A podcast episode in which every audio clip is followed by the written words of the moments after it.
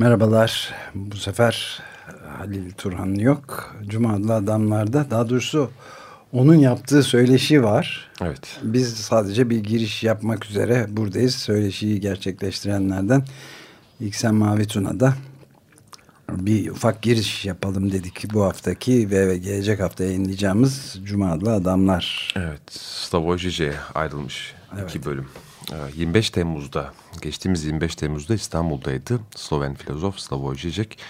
Yani Sloven filozof deyip de tek bir seferde onu özetleyecek değiliz tabii ki. Ee, dünyanın en ünlü filozofu da diyebiliriz kendisine. Yeni kitabının çıkması vesilesiyle ama buradaydı. Tüm bunların ötesinde Hiçten Az Ankor yayınları tarafından Erkal Ünal çevirisiyle yayınlandı. Bin sayfayı aşkın kitap Hegel e, üzerine e, diyalektik materyalizmin gölgesi gibi bir alt başlığı da var. İstanbul'da da İstanbul Modern'de Hegel'den dersler başlığıyla bir konuşması olmuştu. Bine yakın insan güneşin altında izlemişti. Evet hatta daha fazla belki de. Evet. Büyük bir ilgi vardı evet. Evet iki bölüm halinde yayınlanacak bu söyleşi ilk bölüm haliyle şimdi burada. E, burada spesifik olarak aslında e, Zizek'in Hegel'le olan ilişkisi ve bu Hegel sorunsalı e, üzerinden Frankfurt e, okulu ve Alman idealizmle olan ilişkisi. Yani biraz felsefi bir taraf ama Zizek için felsefeyle gündelik olan çok da birbirinden ayrılmıyor. Yine her şeyi konuşuyoruz ama işte Lacan, IŞİD ve Siriza e, hakkındaki bölümler bir dahaki haftaya kalmış vaziyette. Evet yani her şey 1968'de söylendiği gibi Paris'te bir duvar yazısında her şey politik zaten siyasi. E, Zizek de öyle bakıyor anladığım kadarıyla her konuya. Evet. Şimdi o zaman söyleşiye geçelim. Türkçe'ye elimizden geldiğince çevirmeye çalıştık sizleri. Zizek'le baş başa bırakalım. Hoşçakalın. First of all, we must thank you for giving us oh chance to conduct this interview. Öncelikle bu söyleşiyi yapmayı kabul ettiğiniz için teşekkür ederiz sevgili Slavoj Žižek.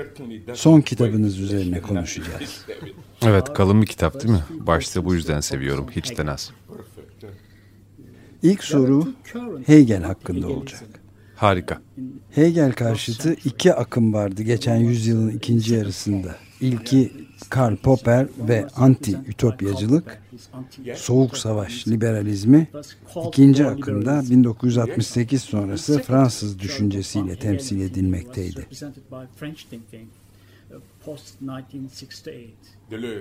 Deleuze. Vesaire evet.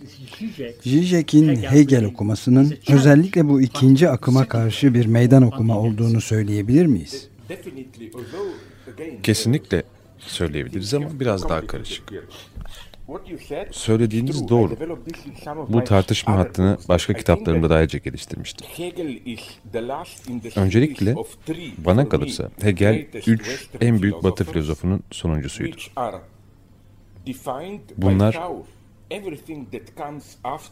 öyle düşünürler ki ardından gelenler onları reddettiler. Mesela Platon. Michel Foucault bir yerde Batın düşüncesi tarihinin Platon'a yönelik eleştirilerin tarihi olduğunu söyler. Ve bunun sağdan sola bugün bile ne kadar geçerli bir tespit olduğunu görmek çok ilgi çekici. Hayattan yana felsefeciler Platon'un çok soyut ve çok entelektüel olduğunu söylerler. Marksçılar Platon'un kendi sınıfının yani yönetici sınıfının filozofu olduğunu iddia eder. Herkes Platon'u reddeder. Sonra Descartes gelir. Her şeyin suçlusu odur. Ekolojik krizin suçlusu mesela. Çünkü öğretisi insan öznenin doğayı domine etmesi gerektiği yönündedir vesaire vesaire. Herkes Descartes'i reddeder. Sonra Hegel geliyor ki en iyi örnek de o bence. Sadece saydıklarınızda değil reddedenler, az evvel saydıklarınız liberaller Platoncu devletin totaliterliğini atfederler ona. Sonra pozitivistler tamamen Hegel'i reddederler. Varoluşçular için evrensel ideal kişiye yer bırakmaz falan vesaire. Yani herkes Hegel'e karşı. Benim başlangıç noktamsa şu. Bir filozof herkesin düşmanı olduğu gibi bir resim çiziliyorsa ki çiziliyor. Bu ne kadar doğru? Bir kurgu olabilir mi?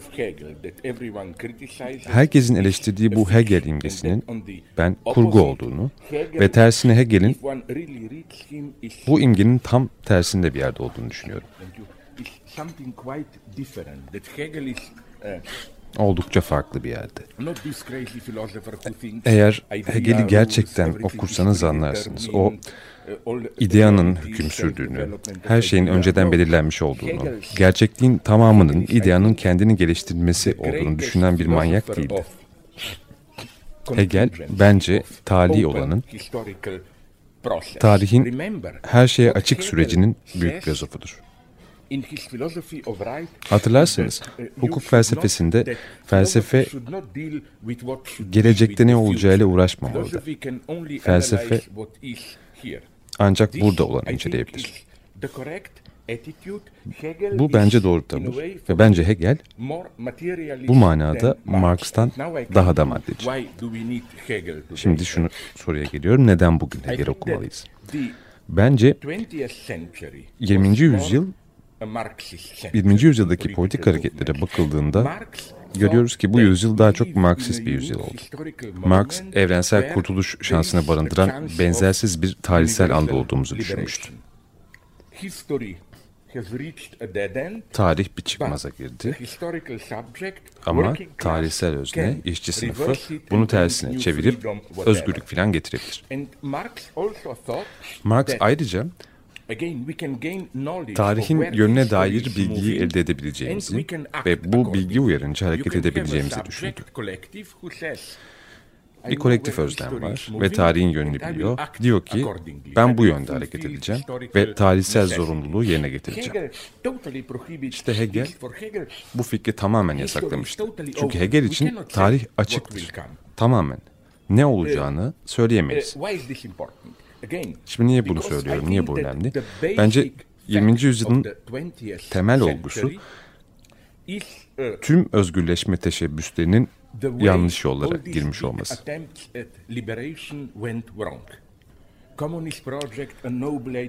Komünist proje. Bu soylu özgürleşme fikri Stalinci terörle sonuçlandı. Ve şu an var olan tek komünistler Kuzey Kore'yi ciddiye almayalım bunda. Çinliler. Onlar da en şiddetli kapitalizmin en iyi yöneticileri konumundalar. Ve paradoksal bir şey bu. Ve Hegel'in çok seveceği bir paradoks üstelik. And the problem for us who want to be leftists today is Açıkça bir şeyler gerçekten de çok ters gitti ve bugün solcu olmak isteyen bizler için sorun şu. Hadi gerçekçi olalım, bırakalım bu işi ve evrensel özgürleşme projesinden feragat edelim mi diyeceğiz? Yoksa bu fikre sadık kalıp bu özgürleşme fikrini başka bir seviyede tekrarlayalım mı diyeceğiz? Hegel'in Fransız devrimine nazaran durumu tam da buydu. Hegel için Fransız devrimi yanlış bir yola girmiş ve terörle sonuçlanmıştı. Ama Hegel özgürlük hayalinden feragat etmek istemedi. Hadi yine yapalım ama daha iyi yapalım dedi. Ve başarılı olacağının bir garantisi de yok. İşte bence Hegel'inkine çok benzer bir pozisyondayız, konumdayız. Büyük bir özgürleşme teşebbüsünün gölgesindeyiz. Komünistler feci şekilde başarısız oldu. Şimdi ne yapacağız? Bence Hegel'in yaptığını yapmalı ve şu soruyu sormalıyız. Bu evrensel özgürlük projesinde kurtarılmaya değer olanı nasıl kurtaracağız? Ama şunu da ekleyelim. Bu sefer çok daha mütevazı olmalıyız. Tarihi zorunluluk diye bir şey yok. Yok. Benim iddiam eğer tarihi zorunluluk diye bir şeyden illa bahsedeceksek mesela tarihin bir yönü var ama diye ısrar edilecekse benim iddiam bunun zorunlu olarak bir felakete ulaşacağıdır. Ekolojik manada, sosyal refah manasında açıkça felakete gidiyoruz zaten ve beni etkileyen de bu açıkça tarihi bir anda yaşıyor olmamız ve nereye gideceğimizin garantisi yok. Bu demek ki bize bağlı her şey. Hegel'de beni etkileyen bu. Bu genel okumanın önerdiğe geldiği, biraz garip bir Hegel, çok detaylı bir okumama bunu sunabilir ve bugünkü halimize bu Hegel'in çok uygun olduğunu düşünüyorum actual for our situation today.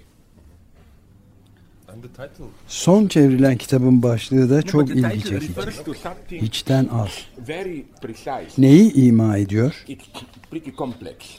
Başlığın belli bir referansı var ama çok karmaşık aslında belli olsa da. Ben bile anlamıyor olabilirim. Kuantum fiziğinde bir paradoks. Fikir kabaca şöyle. Enerji vesaire olarak hiçbir şey bir şeyden daha fazlası edemez. Yani bir şeyin tamamen boş olması enerjinin sıfır düzeyinde olduğu manasına gelmez. Hiçbir şeye ulaşmak için bile bir şey eklemen gerekir. Diyor. Paradoks bunu söylüyor.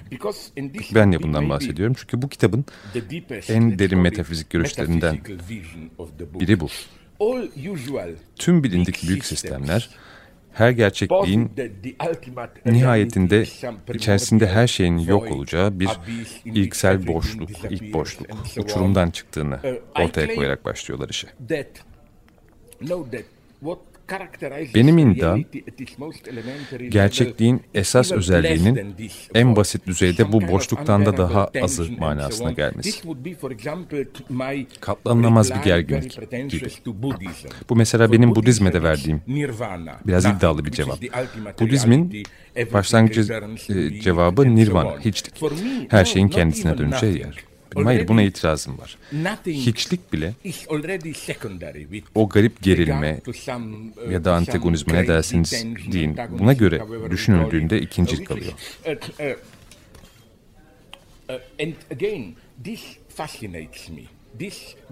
Bu etkileyici çünkü bu o ilk barış anına geri dönmeyi anlatan metafizik kurguları reddetmekte. Kökende olan bir barıştan bahsedilmiyor. Kozmik bir barış yok. Bu da benim göndermem. Ateist olsam da Kabala'ya. Kabala'nın görüşüne göre Tanrı önce gerçekliği yaratmadı. Tanrı'nın önce hiçi yaratması gerekti.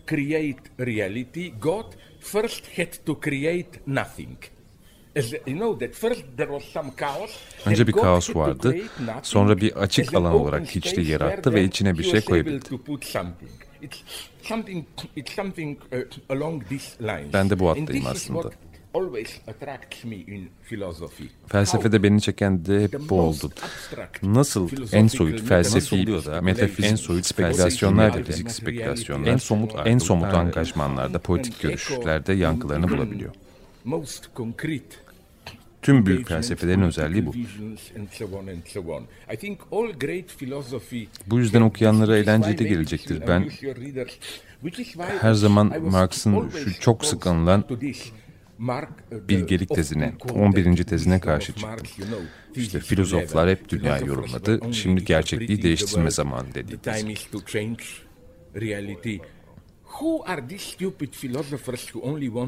Kim bu sadece dünyayı yorumlamak isteyen salaklar salak filozoflar? Platon mu?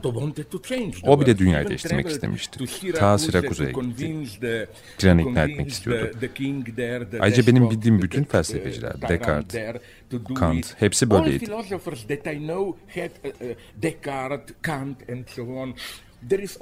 Dünyayı değiştirmekle ilgili bir planı olmayan tek filozof paradoksal bir biçimde sadece Hegel olmuştur ve dünyanın değiştirilmesine en çok yardım eden de odur. Ben şöyle düşünüyorum. Şimdi biraz provokatif olacağım özellikle solcu arkadaşlarım için. Belki de 20. yüzyılda biraz fazla aktiftik.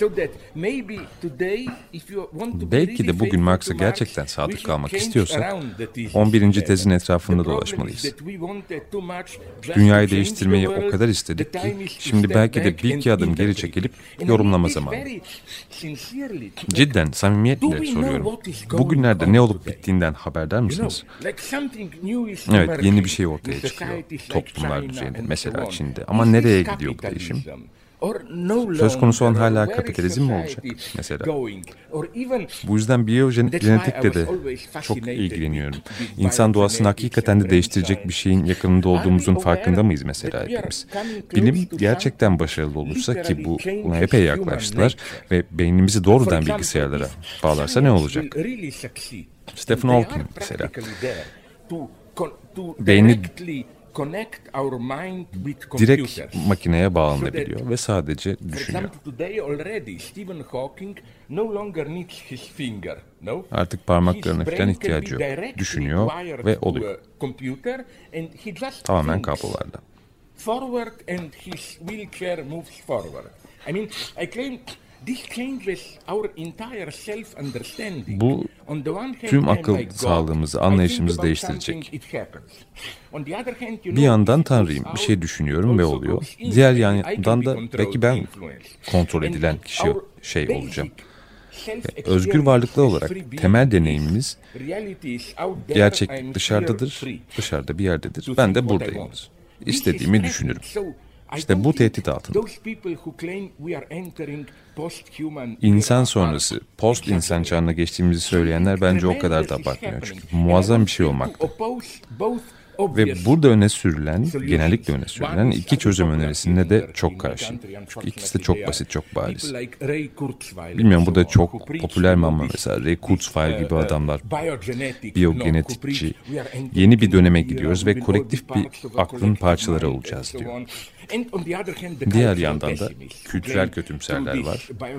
İnsanlığın sonu bu diyenler biyogenetik için. İkisi de değil, ikisi de doğru değil. Kimse tam olarak ne olduğunu bilmiyor.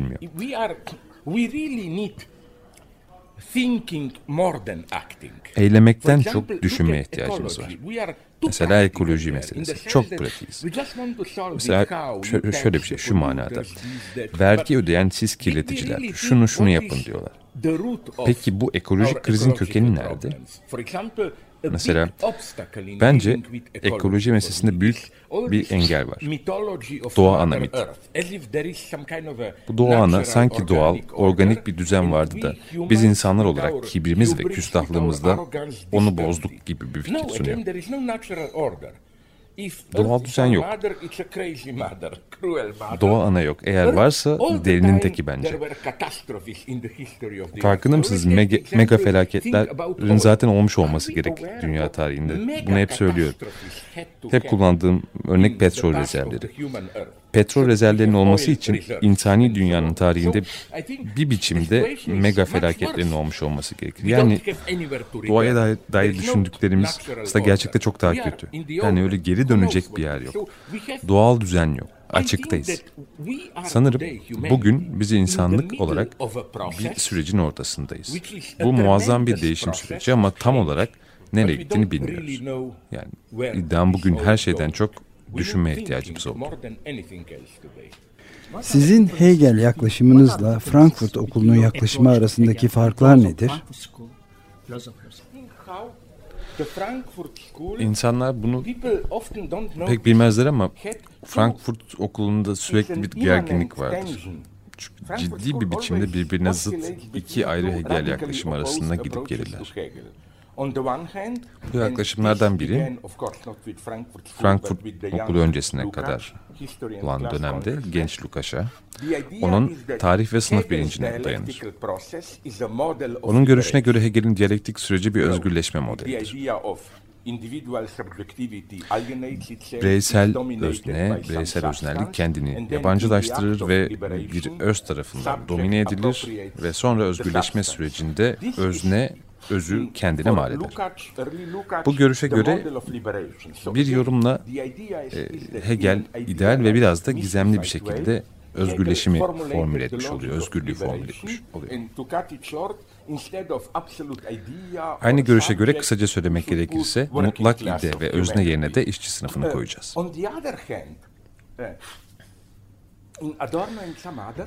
Frankfurt'un içerisindeki diğer görüşe göre ise ki bu Adorno ve başkalarınca temsil edilir. Bu görüşe göre Hegel'in diyalektiği sermayenin mantığıdır. Hegel yine idealize edilmiş bir biçimde ama bu sefer kapitalist bütünün nasıl çalıştığını formüle etmiş olarak görülür. Burada bu gayet açıklanabilir bir durum. Mesela Marx'ın Kapitalini detaylı okursanız ki çok popüler bir kitaptır Kapital ama çoğu insan detaylı okumaz onu. O zaman görürsünüz ki Marx mesela paradan birikime geçişi düşünürken, formüle ederken bunu tamamen Hegelci terimlerle yapar. Ve bana kalırsa Frankfurt okulu bu gerilimin üstesinden gelememiştir. Mesela son dönem Adorno ve Marcuse devrimi olumsuzlamanın olumsuzlaması olarak değil, tamamıyla yabancı olana doğru bir kopuş olarak düşünmek gerektiğini düşünürler.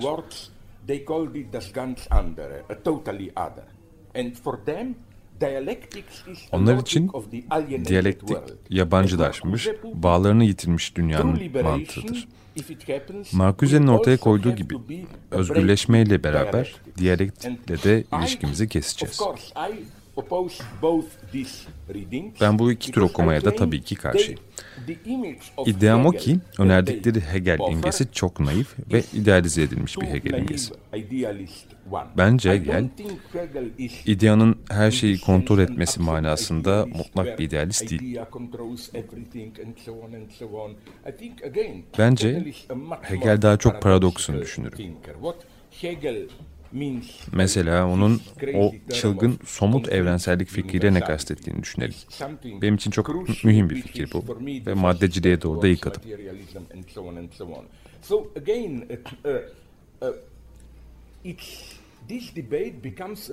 Bu tartışma giderek ilginçleşiyor düşündükçe.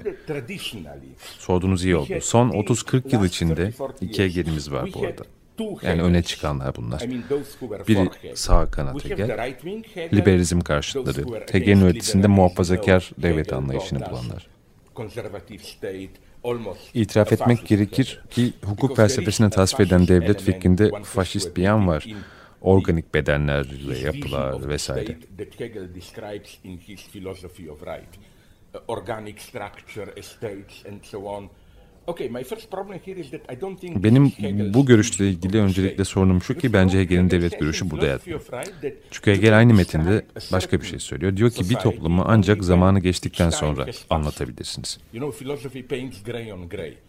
Felsefe gri üzerine gri bu. E, Hegel de salak sayılmaz. Bunun kendi felsefesi içinde geçerli olduğunu biliyordur. Yani onun burada söylediği, bu anlattığı devlet gelecek görüşüne dair değil. Zaten ortadan kalkmakta olanla ilgili. Diğer Hegel görüşüne geçersek sağcıları bırakıp devrimci kanat, Bakunin ve Marx'la başlayan sol içi referanslar. Bunları hep konuşuyoruz zaten. Bunu atlayalım. Şimdi son 30-40 yılda ilginç başka şeyler oluyor. Üçüncü bir Hegel ortaya çıktı. Liberal Hegel. Bunu savunanlar çoğunlukla Amerikalı ya da Amerika'daki Almanlar, Robert Brandom, Pippin vesaire. Bu Hegel'in bu liberal Hegel'in iki özelliği var. A, Hegel'i buradan okuyanlar tüm metafizikten kurtulmak istiyor. İddiaları Hegel'in bir büyük dünya sistemi sunmaktan ziyade tüm mümkün iddiaların, argümanların modelini oluşturuyor oldu, tasvirini ya da. Hegel'in yaptığı sadece evrensel argümantasyon teorisi.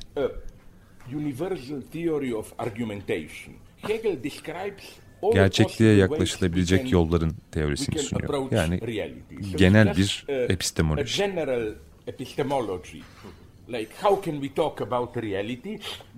Geleceği nasıl düşünebiliriz? Metafiziksiz bunu nasıl yapabiliriz? B'ye geçersek, Hegel'in temel politik görüşüne dair liberal fikir.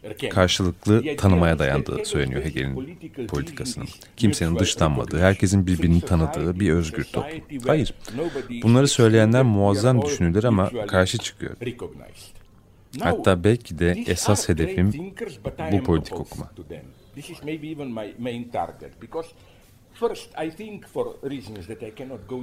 Çok derine inemeyeceğim. Ama ben bu Hegel'in yani karşılıklı tanımanın Hegel'inin tamamen sulandırılmış ve evcilleştirilmiş bir Hegel olduğunu düşünüyorum. Unutmayalım, Hegel'in görüşü çok daha trajik.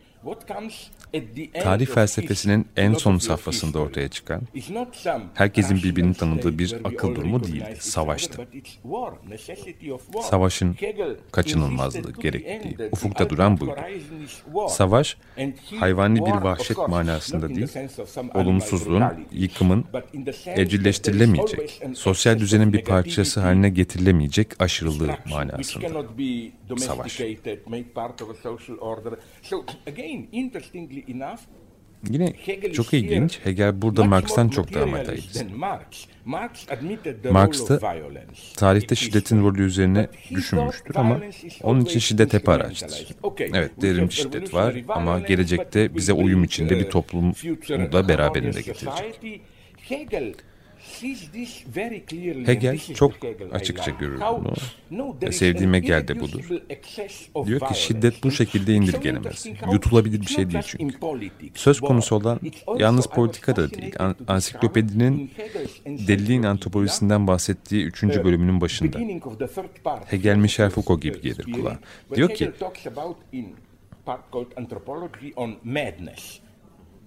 theory of madness. And Hegel sounds like Michel Foucault. He says there that uh, Şöyle söylüyor deliliğin antropolojisinde Hegel ansiklopedide. Hayvan ancak delilik tecrübesi aracılığıyla insan olur. Çok postmodern bir fikir bu. Bizi insan yapan şey de bu mücadele, bu delilik tehdidi. Burada delilik tam da üstesinden gelinebilecek bir şey olarak değil aslında. İnsansan ateşle oynayacaksın diyor Hegel. Bir tür aşırılığın, tür fazlalığın var ve buna ihtiyacın da var. Ve tüm medeniyette bu aşırılığa verilmiş bir tepki aslında. Freud'un Todesstrieb'i, ölüm etkisine benziyor. İşte birçok farklı düzeyde Hegel'in bu şaşırtıcı yüzüyle karşılaşabilirsiniz. Farklı bir Hegel var. Şüpheci, tam da bilmiyoruz ne olacağını diyor. Önemli bir husus bu. Bizim için, zamanımız için de çok manalı. Bence Hegel bakıp bize gülerdi. Çünkü acayip zıtlıkların zamanındayız, zıtların zamanındayız. Komünizmin sonuyla beraber Fukuyama cennetine girdiğimizi düşünmüştük bir ara. Artık hepimiz birdik. Şimdi çok daha keskin antagonizmalar içindeyiz. Bence Hegel bütün bugün ortaya çıkan köktenciliklere bayılırdı. Bu köktenciliklerin bir geçmiş sancısı olduklarını düşünmek yerine evrensel liberal projenin antagonizmalarından kaynaklandığını düşünüyorum.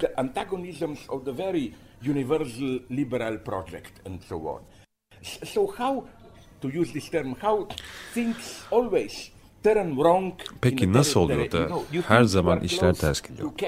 Bir rüyanın peşindesin ve yakalamak üzeresin. Hop felaket. Bence Hegel bizim bu müsamahakar ve zevk düşkünü hedonist batı medeniyetimize çok güler.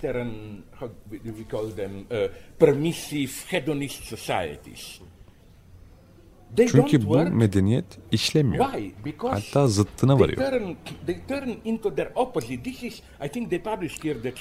Sanırım burada da yayınlanmış olan ve benim de çok uh, hoşlanmadığım bir kitap var. Küfür, İslam ve modernite ile ilgili. Orada anlatıyorum biz uh, Batı liberalleri için İslamcıların köktenci fikirleriyle dalga geçmek kolay. Başka noktada var ki bizim hedonist Batı medeniyetimizde kontrol edilebilir değil ve saldırgan. Bakın, bu benim sıkça başıma geliyor, özellikle Amerika Birleşik Devletleri'nde. Ne söylerseniz söyleyin, kolaylıkla saldırgan, seksist, ırkçı olarak ilan edilebiliyor.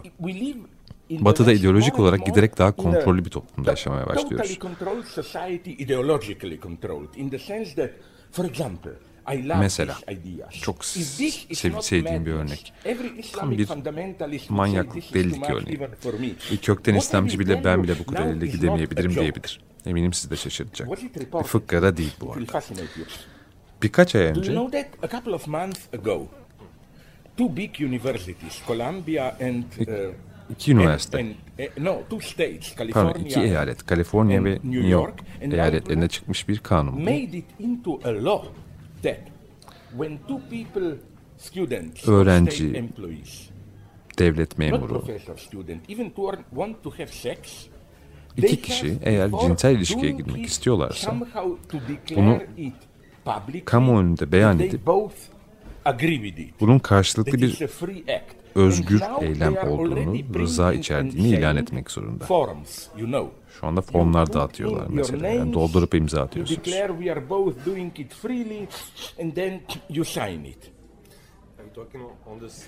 Eşcinsel evlilikleri yasalarından mı bahsediyorsunuz? Hayır hayır herhangi bir çift. Herkes kayıtlı olmalı. Delilik yani. Ve tabii ki işlemiyor. Of course this doesn't work because you know their idea is this one. Çünkü şunu istiyorlar. If you try to seduce a woman, bir kadını baştan çıkarmaya çalışıyorsunuz diyelim. Hayır demiyor. Kalkıp evet demesi gerekir. Tabii ki iş, işleyecek bir şey değil. Erotik kanunlara aykırı. Against, against the spirit of erotic seduction. It doesn't work like that. For example, mesela uh, bir Fransızdan duymuştum bunu. Diyelim bir kadınla nazikçe konuşuyorsunuz, kibarca muhabbettesiniz. Kadının durup çok konuşuyorsun, sus ve yapman gerekeni yap demesi çok sert olurdu. Belki çalışabilir ama belki her şeyi mahvedecek. Diğer kuralda şu bu arada yasaya göre şu iki tarafında hayır deme hakkı var. Ben yokum bu işte diyebiliyorsunuz. Tam buna karşı çıkıyor değilim. Ama bunun çok aşağılayıcı bir saldırganlık alanını açtığını da itiraf etmeliyiz.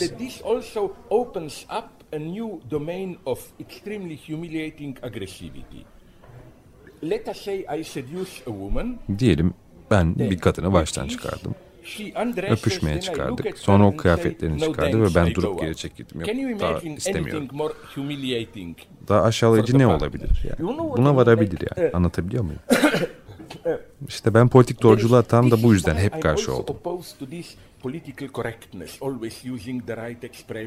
Hep doğru ifadeleri kullanacaksınız.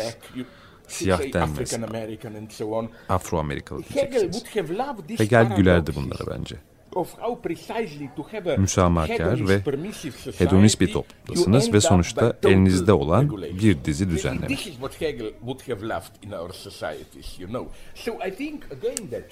Yani tekrar ediyorum kendim ama bizim daha çok Hegelci analizlere ihtiyaç var. ihtiyacımız var. Bu arada bir örnek daha. Batı'da her türden tacizi karşıymış gibi davranıyor. Çok hassasmışız gibi. Bu da fıkra değil bu arada. Bazı Amerikan üniversitelerinde yükselen bir talep duydum. Klasik eserler içinde geçerli olmak üzere her bir sanat eserinin üzerinde tahrik edici uyarısı olması isteniyor. Kolombiya'da bir olay mesela. Metamorfozis'in bir okuması yapılacak ve içinde şiddetli bir seks tasviri var. Seks sahnesi. Kadın bunun onu travmatize ettiğini söylüyor. Mesela bir kitap üzerinde çalışacaksınız. Kitabın üzerinde bir işaret olması gerekiyor. İçinde şiddetli seks var. Hassassanız okumayın. İşte topyekun kontrol böyle bir şey.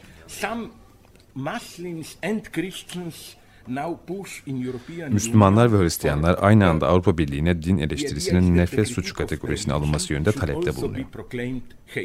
Bu da paradoksal. Saldıramaz, dalga geçemez ya da saldırgan herhangi bir uyarıda bulunamazsınız. Bir arkadaşım buna karşı şunu söylemişti. Tamamen katılıyorum. Yapalım bunu. Tüm kutsal kitapları yasaklayalım. Çünkü tüm bu kuralları onlar en başta şiddetle ihlal ediyorlar. İncil'e, Kur'an'a bakın. Tamam iyi şeyler de var diyorum. Uh, Ama çıkmaz yol işte. Obviously this is a, de a deadlock. What interests me is how the most benevolent En çok ilgimi çeken bu en cömert, müsamahakar ve zevkten yana medeniyetin nasıl böyle bir çıkmaza çıkmış olması, varmış olması. Hegel'in ilgisini çeken kötü birisinin kötülük yapması değil, iyi niyetler taşıyan bir başkasının muazzam felaketlere yol açması. Bu yüzden Frankfurt ok okul hakkında sorduğunuzda aklıma bu da gelmişti. Benim Frankfurt okuluyla sorunum bu. Adorno'yu tanıyanlara da sordum ama tam bir cevap alamadım. Benim Frankfurt'la alakalı kafamı karıştıran burada Stalinizm incelemesinin yok denecek kadar az olması. Habermas'a bakın. Satır satır okuyun mesela. Yani bir zamanlar iki Almanya mı varmış anlar mısınız? Bakalım. Yani gizden komünist olduklarını söylemiyorum. Adorno, Horkheimer kesinlikle anti-komünist ve Amerika yanlısıydılar. Tamam, Marcuse'nin Sovyet Marksizmi kitabını biliyorum ama orada da yalnızca Khrushchev'in konuşmaların analizi var. Stalinizm eleştirisi yok. Oysa bununla daha çok ilgilenmeliydiler. Stalinism, and this should interest them more because the true Şimdi hak, tam haklılar bir yandan. Nazizmle ortaya çıktı ki söz konusu olan aydınlanma değil, tutucu bir devrimci proje. Ama aydınlanma diyalektiğiyle ilgilenenlerin esas ilgi alanı Stalinizm olmalıydı. Çünkü tam bir aydınlanma projesiydi. Evrensel özgürlüğü, kurtuluşu getiriyoruz vesaire diyorlardı ve dehşetle sonuçlandı.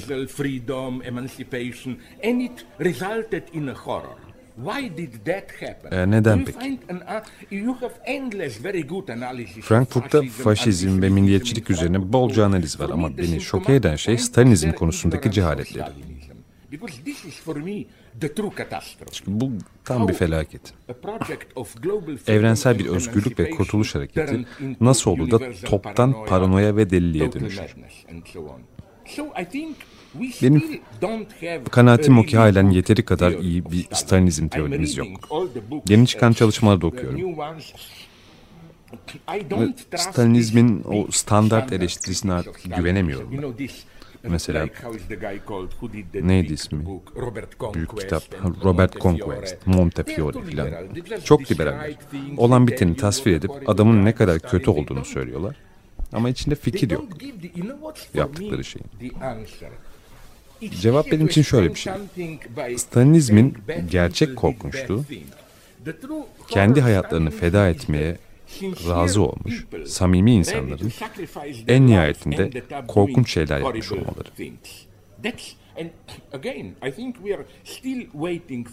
Bu konuda iyi, iyiden de öte ikna edici bir teoriye ihtiyacımız var. Bugün de aynı sorunla karşı karşıyayız çünkü. Şimdi bu köktenciliklerden tartışmasından bahsediyorum.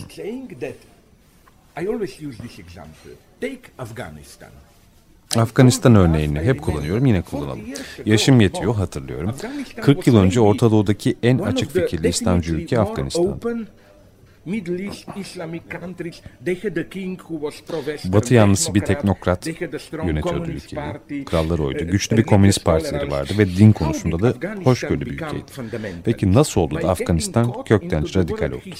Dünya tarihine takılarak, dünya tarihi ağına takılarak, dahil olarak. Komünistler darbe yaptı, Batı ajanları Usama Bin Laden harekete geçirdi bu arada.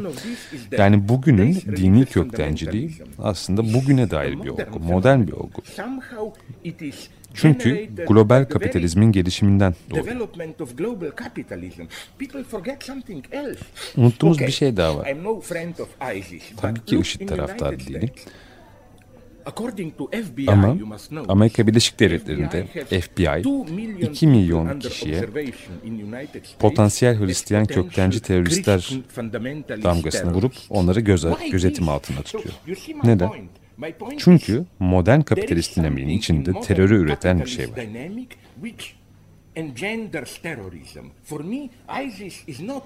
Benim için IŞİD öyle eski, ilkel bir hareket değil. Ultra modern bir fenomen. Modernliğin bir başka görünümü. Ya bunu anlamak çok önemli. İşte bu yüzden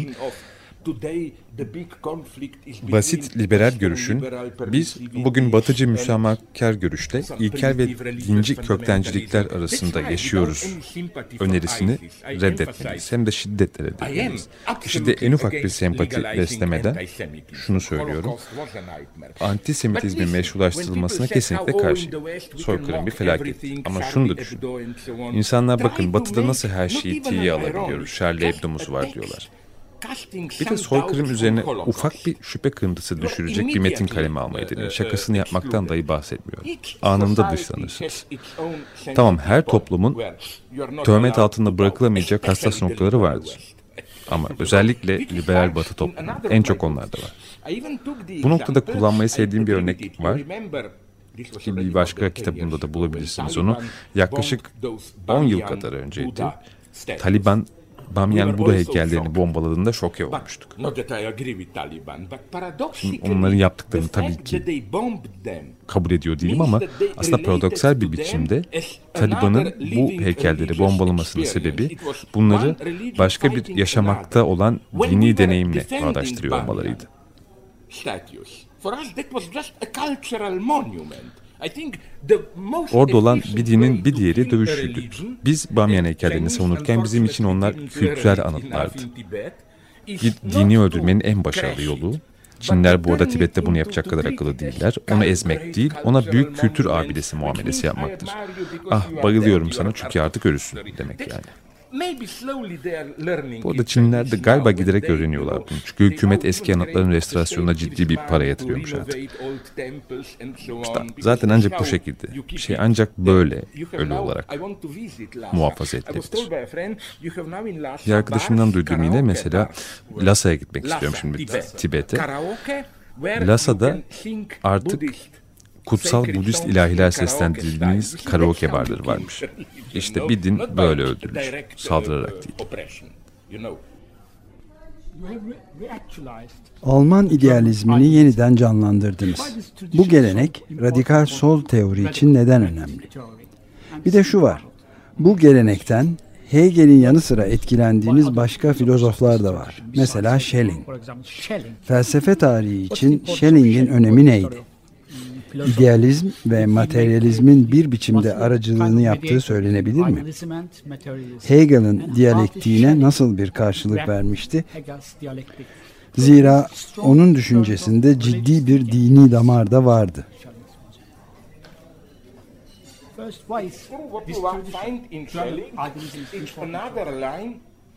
Schelling de belki Walter Benjamin vesaireyle ilişkilendirilebilecek mistik, gnostik başka damar bulunabilir evet.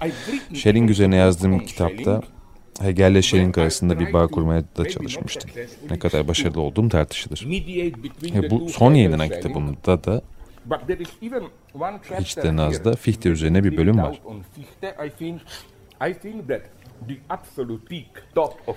Felsefenin nihai noktası, ucu, zirvesi Kant'la Hegel arasında.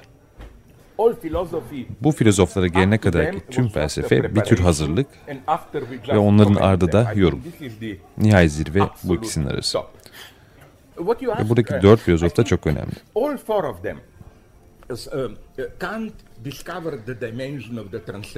Kant transandantal boyutu keşfetmişti. Yani modern özne.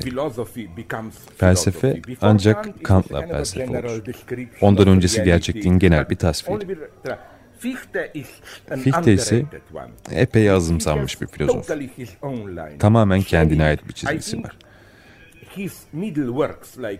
Schelling'in ise orta dönem yazıları özellikle özgürlük üzerine risalesi, bilmiyorum burada da çevirmiştir herhalde, nefes kesici. Heidegger'e en iyi metin filan. Yani bu dördü arasında Kant, Schelling, Fichte ve Hegel arasında bir seçim yapmak çok zor. Seçim yap imkansız. Belli bir alanınız olduğunda belli seçenekleriniz vardır. Bu dört filozofun her biri kendi başına birer seçenek teşkil edebilir bu alanlarda. Benim için aşılamayan zirveler. Henüz ötesine geçebilmiş değiliz.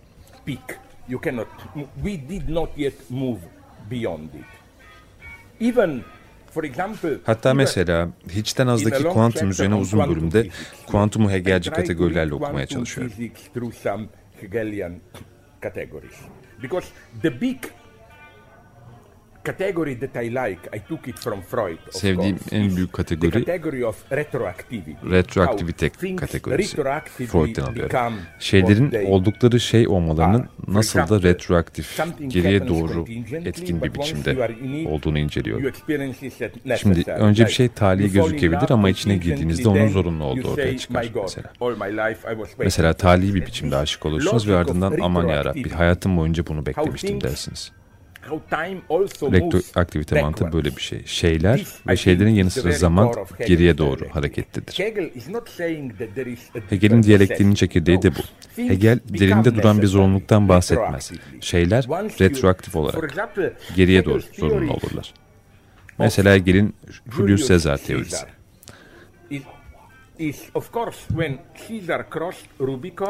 Sezar Rubicon'u geçebilirdi de geçmeyebilirdi ama bir geçti mi bu artık onun kaderidir ve onu tanımlar.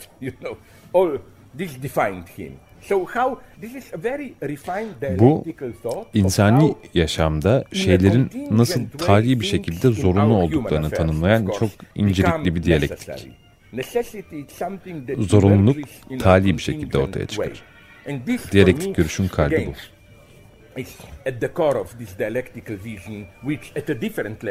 Ki başka bir dönemde mesela işte geç dönem Schelling Hegelci diyalektiğe karşı çıkmıştı ama yanlış anladığı içindir. Felsefe tarihinden çıkan hüzünlü ders bu benim için. Gerçek bir diyalog yok. Herkes birbirini yanlış okuyor. Bütün büyük filozoflar diğerlerini feci şekilde yanlış okurlar. Aristoteles Platon anlamaz. Stoa maddecileri hiç anlamaz. Sonra devam edin. Orta Çağ felsefesi, yani orada Aquinalı Thomas Aristoteles'i, Spinoza Descartes'i, Kant Leibniz'i, Hegel Kant'ı anlamaz. Kant didn't understand Leibniz, Hegel didn't understand Kant. I don't believe that yani felsefe tarihi öyle büyük bir muhabbet sayılmaz daha trajik bir durum söz konusu olan. Ancak körlük anında yeni olanı görebilirsin. Buradan çıkan fikir bu. Mesela Hegel, Kant eleştirisinde kesinlikle haksızdır. Heidegger'in Hegel hakkında yazdıkları çoğunlukla manasızdır. Çok trajik. İşte görülüyor ki yeni bir şey söylemek için önce bir kör olman lazım. Benim için bu noktada en önemli örnek Marx. Marx'ın Hegel eleştirisi tam bir saçmalıktır. Diyalektik eleştirisi. Bu arada Hegel'e yöneltilen Marksist eleştirilerin ana motifleri tamamıyla Schelling'in Hegel eleştirisinde bulunabilir. Bunu da unutmayalım. Mutlak idealizm eleştirisi, varoluş ve özgürlüğe yapılan vurgu vesaire vesaire. Esas felaket bence şurada yatıyor. Yapı sökümcülüğün hüküm sürdüğü son 20-30 yılda büyük felsefi konulara yaklaşmak tamamen yasaktı. Salt söylem analizi olacak. Eğer biz uh, Derrida ya da Foucault partizanına insan ruhu ölümsüz müdür diye soracak olursanız size hangi söylemsel koşulda, hangi anlam alanında bu soruyu soruyorsun diye cevap verecektir.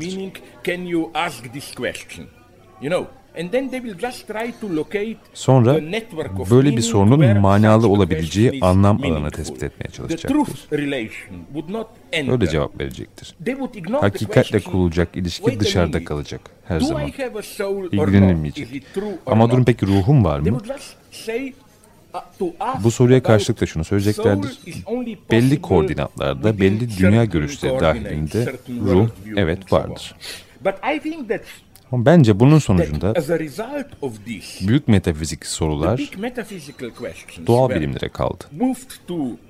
Oraya kaydı. Uh, Kognitif bilimler, bilgisayar bilimler, evrimsel bilim ve kuantum fiziği.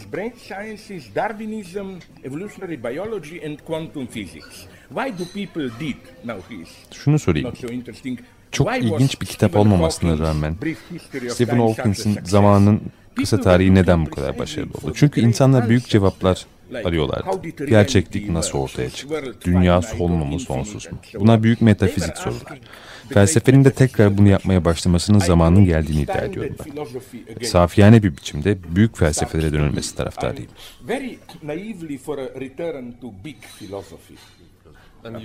Siz bu konuda da Badiou'yla aynı hattasınız.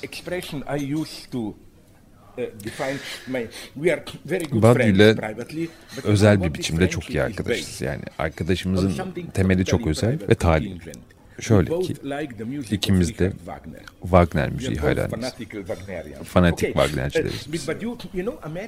Amerikalılar başınıza sürekli bela açan arkadaşlar hakkında şöyle bir şey söylerler. Böyle arkadaşla kimin düşmana ihtiyacı kalır?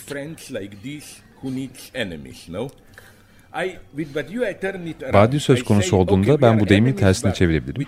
Badiou benim düşmanım ama böyle bir düşmanla kimin arkadaşa ihtiyacı olur ki? Çok iyi düşmanlarız biz. Çok severiz birbirimizi. Benim her kitabımda ona karşı bir bölümüm vardır. O da bana karşı çıkar ama benim gibi doğrudan yapmaz, daha incedir. Geçen sefer Paris'te bir seminerdeydim. Badiou da oradaydı ve ölüm etkisi üzerine bir polemiğe girdik. Badiou bu etkinin varlığını tamamıyla reddediyor. Her bir ayrıntıda ayrı düştük. Ne ki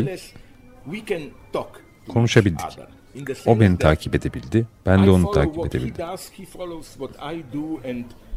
Yani felsefede ancak arkadaşlarla böyle seviyeli bir mesafe tutturabilirsin. Ötekiler mesela Derrida'ya hayranım ama hiçbir zaman bir bağ kuramadım onunla.